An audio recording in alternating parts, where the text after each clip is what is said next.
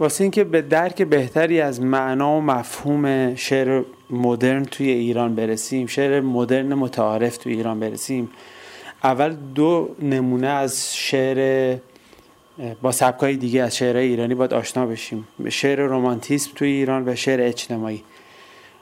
و سپس حرکت کنیم به سمت شعر مدرن که دقیقا متوجه بشیم تفاوت شعر مدرن با اون دو مدل دیگه تو کجاست و تو چیه. شعر رومانتیسیزم ایران دسته اول شعریه که اگر بخوایم شعر مدرن رو درک بکنیم باید روش یکم صحبت بکنیم. شعر رومانتیسیزم ایران اول با زمینه سنتی تغزلی شروع به کار می‌کنه و بعد با قالب نیمایی که جلوتر درباره صحبت می‌کنیم. اصولا این شعر محتواگراست و نیم سنتی نه فرمگرا. از شاعرای دسته رومانتیسیزم ایرانی میشه از حمید مصدق و فریدون مشیری و هوشنگ ابتهاج اسم برد که اساسا به نظر می‌رسه کلا شعر ایران هر مایه‌ای که داشته باشه به هر فرمی که بخواد شعر بگه یا هر طبقه بندی هر اسمی که روش بخوام بذاریم کلا رمانتیک بودن یک خیمه ای انگار روی این شعر این شعرا زده انگار این بارونیه که روی همه مدل سبکای شعر ایرانی در طول اعصار مختلف باریده و حداقل مایه هایی از این رومانتیسیزم تو دفترهای شعر افراد مختلف و نه تک شعرشون میشه پیدا کرد. اما به محض اینکه شاعر خودش رو سعی می‌کنه با تغییر زبان و فرم از ساده انگاری رومانتیسیزم خارج بکنه دیگه داره حرکت می‌کنه به سمت شعر مدرن. اما پیش از اینکه راجع به شعر مدرن صحبت کنم بذارید کوتاه راجع به شعر اجتماعی هم حرف بزنم. شعر اجتماعی ایران اما یه ساختار دوگانه داره یعنی به دو قسمت تقسیم میشه یا شعر رئالیستی یا سمبولیستی. شعر اجتماعی ایران معمولا شعرهایی هستن که توش شعرهای ایدولوژیک ایدولوژی داره حرف اصلی رو می‌زنه نیمه هنری هن حتی غیر هنری هن و حزبی هن چریکی هن مذهبی هن و اینجور چیزا. از دهه 20 شمسی تا دهه انتهای اواخر دهه 60 شمسی که جنگ ایران و عراق تمام میشه ما عمده شعرهایی که می‌بینیم توسط شاعرای اجتماعی سروده شده همین فرمو داشتن. شعر اجتماعی چه تاثیر خداگاه گرفته باشه چه ناخداگاه گرفته باشه بین استوره ها و استعاره های روشن اجتماعی حرکت کرد. به همین دلیل که سمبولیسم ایرانی مستقیما تبدیل شده به سمبولیسم اجتماعی. و خب در مقایسه با سمبولیسمی که تو اروپا اتفاق میفته به همین دلیل فاصله می‌گیره شعر سمبولیسم شعر اجتماعی ایرانی از شعر سمبولیسم اروپایی فاصله می‌گیره. نیما البته از این شعر سمبولیسم از نوع ایرانیش عبور می‌کنه. که خب جلوتر توضیح خواهم داد. ولی مثلا کسی مثل اخوان این کار نمی‌کنه. تو همون فرم خودش باقی میمونه. شاید من تحقیق کردم دیدم نزدیکترین یعنی همه منتقدین ادبی معتقدن که نزدیکترین شعر اخوان به شعر مدرن آنگاه پس از تندره. و در غیر این صورت نه همون جای خودش مونده و خداگاه هم مونده. یعنی می‌دونسته که کجا داره میمونه و حرکتی به سمت جلو نکرده. اما حالا میشه گفتش که شعر مدرن ایران چیه؟ دارای سمبل های مبهمیه که بین فرم و محتوا این سمبل های مبهم کاملا دیده میشن. شاعر توی شعر مدرن تجربه زبانی داره. بهترین نمونه واسه این شعرهای مدرن البته متعارف نیما و شاملو و فروغ و سهرابن که تقریبا درباره همشون من حداقل یکی یک نمونه شعر خواهم گفت و به نظر می‌رسه باز طبق مقالهایی که من خوندم و کتابایی که ورق زدم به نظر می‌رسه که باز همه متفق القول برای نقیدن که تنها شاملوه که به یک ساختار واحد و شخصی توی شعر دست پیدا نکرده و شاید هم البته حق داشته که این اتفاق افتاده. شاملو در لحظه شعر گفته و در مواجهه با آدم ها و اتفاقای اطراف شعر گفته. پس اجازه داده به این جریان سیلان حرکت بکنه حتی توی قلمش. آثار شاملو به غیر از معدودی یه نواخت نیستند. شکل و فرم های مختلفی داره علا خصوص تو زبان. برخلاف مثلا سهراب که به شعر مدرن رسیدن ولی از تجربه ساختار و زب... از تجربه ساختاری و زبانی و و علل خصوص تفکر اسطوریه خودشون عقب نشینی نکردن. و خب دقیقا همین دلیل باعث میشه که اسم این شعر رو بذاریم مدرن و یا این شاعرا رو بذاریم مدرن یا شاعر دیگه نگیم مدرن. واژه مدرن تو اروپا در کنار واژه آوانگارد استفاده شده. یه جوری پیشتاز و هر چیزی که از زمان خودش جلوتره رو هم بهش مدرن میگن و هم بهش آوانگارد می‌گفتن حداقل تو یک زمانی. شعر مدرن یا شعر آوانگارد یا کلمه آوانگارد تو دل خودش هنجار شکنی داره. اگر شاعری بیاد از تکساحتی بودن بیرون بیاد و سمبولگرایی صرف اجتماعی بیرون بیاد و شروع کنه به شعر گفتن احتمالا اون شاعر اسمش باید گذاشت مدرن. به قول آقای براهنی شاعر باید واجه هاشو جوری در داخل شعر پرتاب کنه که این کلمه پرتاب کردن البته کلمه خیلی پرکاربردی هم تو شعر هم تو فلسفه که یک معنی دیگه ای یا یک تصویر یا یک حال دیگه ای از خودش رو ارائه بده داخل شعر که همین تاثیر گذار بشه توی شعر و روی خوانندش و فعل ایماژ جدیدی از اون مفهوم به دلیل پرتاب شدگیش ارائه داده بشه. ایشون این شاعر رو موفق فرض می‌کنه. بذارید من یه مثال یه جمله از خود فروغ فرخزاد بگم که راجع به همین استفاده خاص از کلمات می‌کنه. صفحه 42 کتاب شعر زمان رو می‌خونم شماره چهار. برای من کلمات خیلی مهم هستند. هر کلمه روحیه خاص خودش را دارد. همینطور اشیا. من به سابقه شعری کلمات و اشیا بی توجهم به من چه کتاب حال هیچ شاعر فارسی زبانی مثلا کلمه انفجار را در شعرش نیاورده است. من از صبح تا شب به هر جا نگاه می کنم می بینم چیزی دارد منفجر می شود من وقتی می خواهم شعر بگویم دیگر به خودم که نمی توانم خیانت کنم. اگر دید دید امروزی باشد زبان هم کلمات خودش را پیدا می کند و وقتی زبان ساخته و یک دست و صمیمی شد وزن خودش را خودش به وجود می آورد همینجا مشخص میشه که شاعر فروغ شاعر مدرنی. به دلیل اینکه وارد بازی زبانی هم شده. فقط نگاه محتوایی به شعر نداره. یه جای دیگه فروغ میگه که گوشه های دامن دختری از فقر باغچه آلوده می شود و او حمام اتکلون می گیرد اینکه حمام اتکلون می گیرد ممکن امروز خیلی تعبیر دم دستی و تکراری برای ماها باشه. ولی در زمان فروغ این تعبیر این استفاده زبانی از این شکل واژه کاملا جدید بوده. نکته که های اهمیتی اینه که فروغ می‌تونسته بگه مثلا خیلی به خودش اتکلون می‌زنه. بسیار اتکلون به خودش زد ولی میگه حمام اتکلون می‌گیره. اینجا فروغ نه تنها به محتوا نگاهی داره که سعی می‌کنه بازی زبانی هم بکنه و همین باعث میشه که فروغ شاعر مدرن به حساب بیاد. از خصوصیت دیگر شعر مدرن تصویرگراییشه که البته از مکتب سمبولیسم وام گرفته اینو ولی به هر حال تصویر نقش خیلی خیلی اساسی رو ایجاد می‌کنه توی هم محتوا و هم بازی با کلام. این شعر رو گوش کنید. در کوچه باد می آید های منفرد انزوا در های پیر کسالت میچرخند و نردبام چه ارتفاع حقیری دارد. یعنی هم تو کوچه باد میاد هم کلاقا دور هم دارن میچرخند هم نردبام ارتفاع حقیری داره. این تصویرها تقریبا میشه گفتش که بدون ربطن هیچ ربطی به هم دیگه ندارن ولی به طور کل وقتی کنار هم دیگه قرار می‌گیرن البته ادات تشبیه دارن ولی وقتی کنار هم دیگه قرار می‌گیرن یه ویرانگری رو نشون میدن که تو اون تصویری که شاعر دیده داره نمایش میدن. این ویرانگری حس احتمالا کسالت بیشتر. هم هیچ چیز تقریبا میشه گفت سر جای خودش نیست.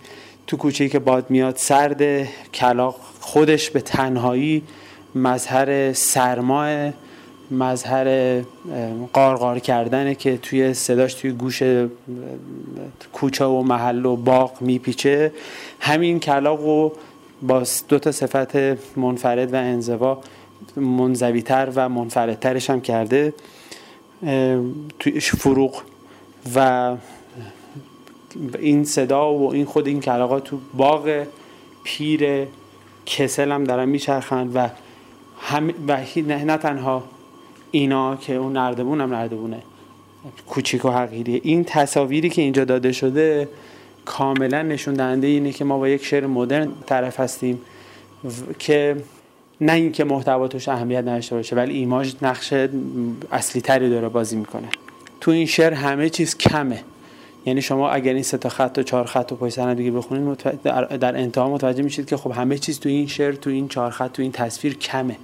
و این اون اتفاقی که تو شعر مدرن میفته اما روی کرده شاعر مدرن به شعر روی کرده یه پارچه یکی یه جور روی کرده ارگانیکه. هماهنگی اجزای فرم با, با همدیگه و با محتوا و نگاه عینی و حسی و تجربی و اینا همشون توی یک راستا در قرار می‌گیره که شعر رو شعر مدرن کنه. اگر دستبندی بخوایم بکنیم شعر مدرن رو بگیم چه ویژگیهایی داره باید شعر مدرن حداقل این سه ویژگی رو داشته باشه که بشه بهش گفت شعر مدرن. اول از همه هماهنگی فرم با محتوا رو باید داشته باشه. من شعر سهراب رو بخونم. دشت هایی چه فراخ دشت هایی چه فراخ. در گلستان چه کوههایی چه بلند در گلستان چه بوی علفی می آمد من در این آبادی پی چیزی می گشتم پی خوابی شاید. پی نوری ریگی لبخندی. کاملا مشخصه که شاعر از لحاظ فرم و محتوا توی یک خط داره حرکت می‌کنه. محتواش که فکر می‌کنم کاملا مشخص باشه و از لحاظ فرم هم وزن متفق الارکان به این میگن. وزن داره شعر و وزن شکسته نشده. هرچند تو خط بعد شاعر به دلیلی این وزن رو میشکنه که من حالا وارد اون مبحث نمی‌خوام بشم الان. ولی به طور کل از لحاظ فرم و محتوا کل شعر میشه گفتش که در یک مسیر حرکت کرده. این یکی از خصوصیت هایی که باعث میشه شاعر مدرن خطاب بشه. البته یادم هست که من چند دقیقه پیشم گفتم که شاعری که شاعری مثل سهراب سپهری دست به دامن اسطوره ها آنچنان شده و آنچنان مونده که از لحاظ محتوایی شاید نشه بهش گفت شاعر خیلی مدرن. ولی از لحاظ زبانی بسیار بسیار کارهای عجیب غریبی سهراب انجام داده که نمیشه بهش گفت شاعر غیر مدرن. نمونه دیگه ای از شعری که از لحاظ زبان و محتوا توی یک مسیر داره حرکت می‌کنه شعر شبانه شاملو از, از مجموعه ابراهیم در آتش. اگر که بیهوده زیباست شب برای چه زیباست؟ شب برای که زیباست. شب و رود بی انحنای ستارگان که سرد میگذرد. و سوگواران دراز گیسو بر دو جانب رود یادآورد کدام خاطره را با قصیده نفسگیر قوکان تعذیتی می کنند به هنگامی که هر سپیده به صدای هم آواز دوازده گلوله سوراخ می شود. اگر که بی خود زیباست شب برای که زیباست چه برای چه زیباست؟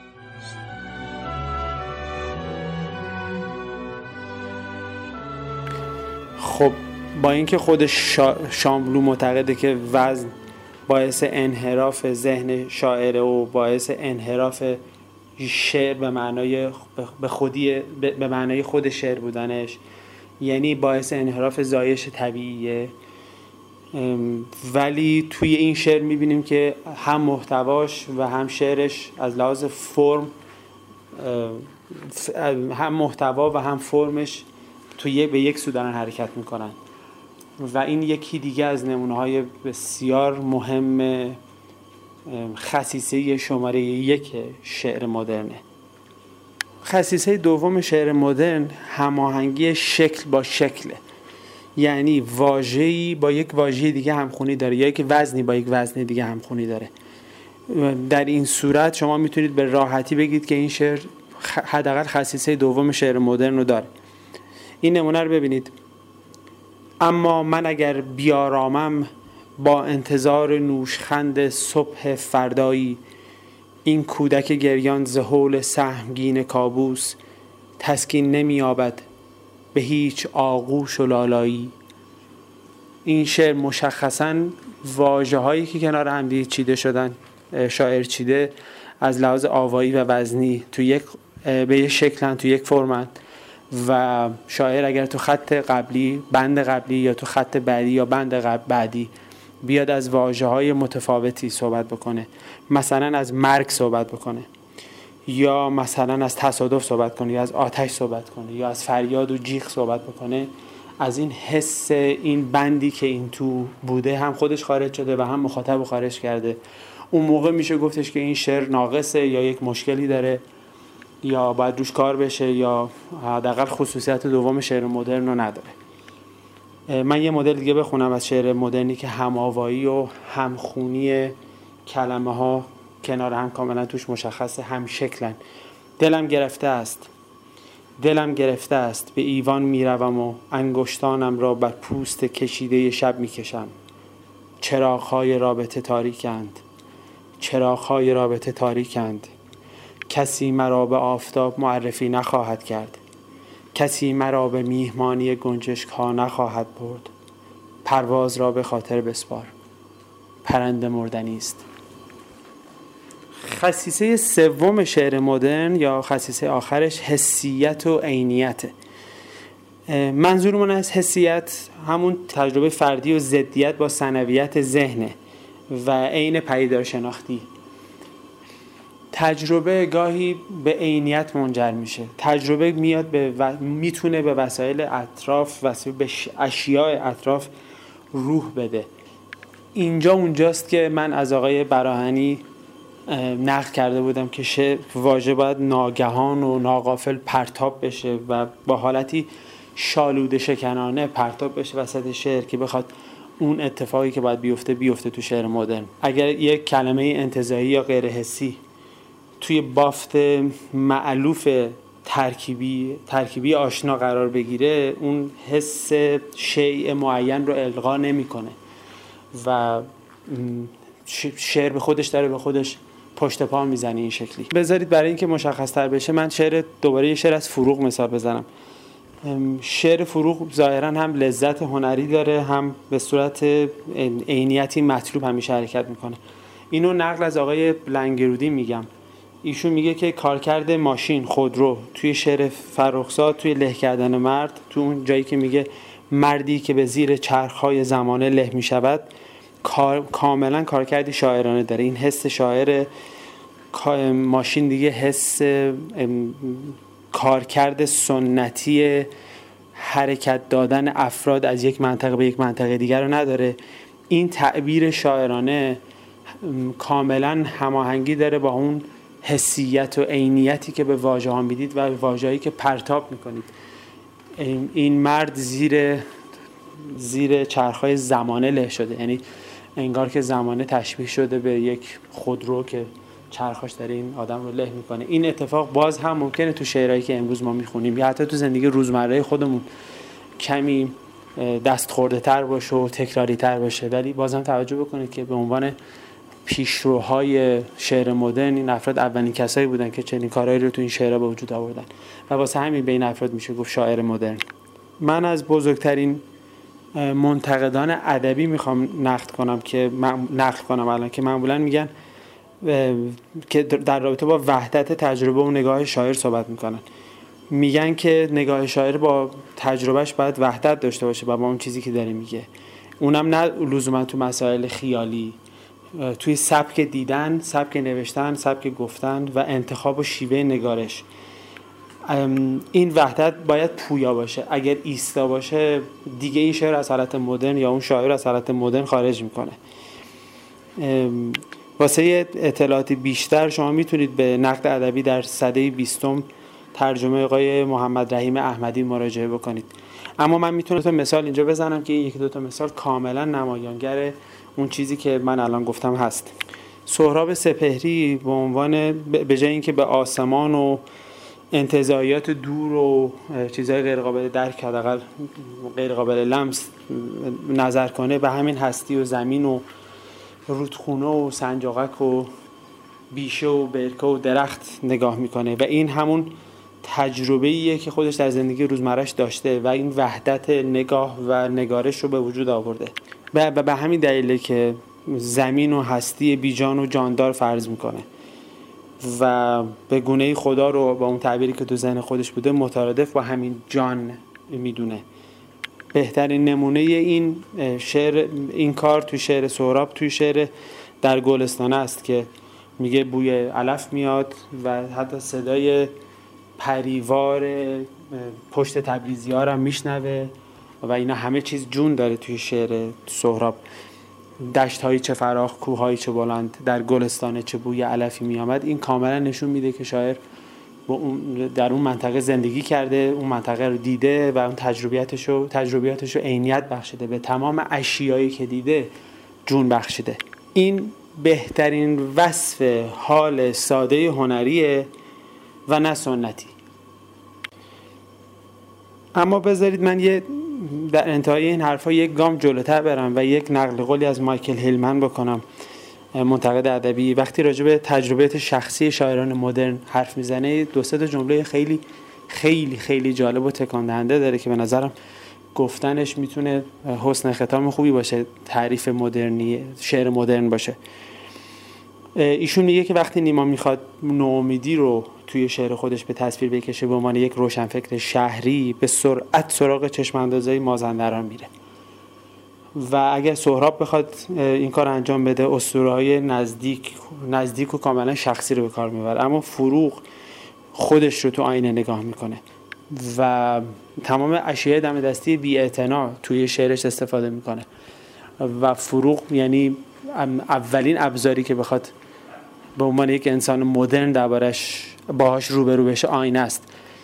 فروغ به نظر می‌رسه که پرچمدارتر و سردمدارتره توی این مدل شعر نوشتن. مهمتر این که وقتی از درد اجتماعی و رنج فردی حرف زده میشه شاعر در این مورد می‌نویسه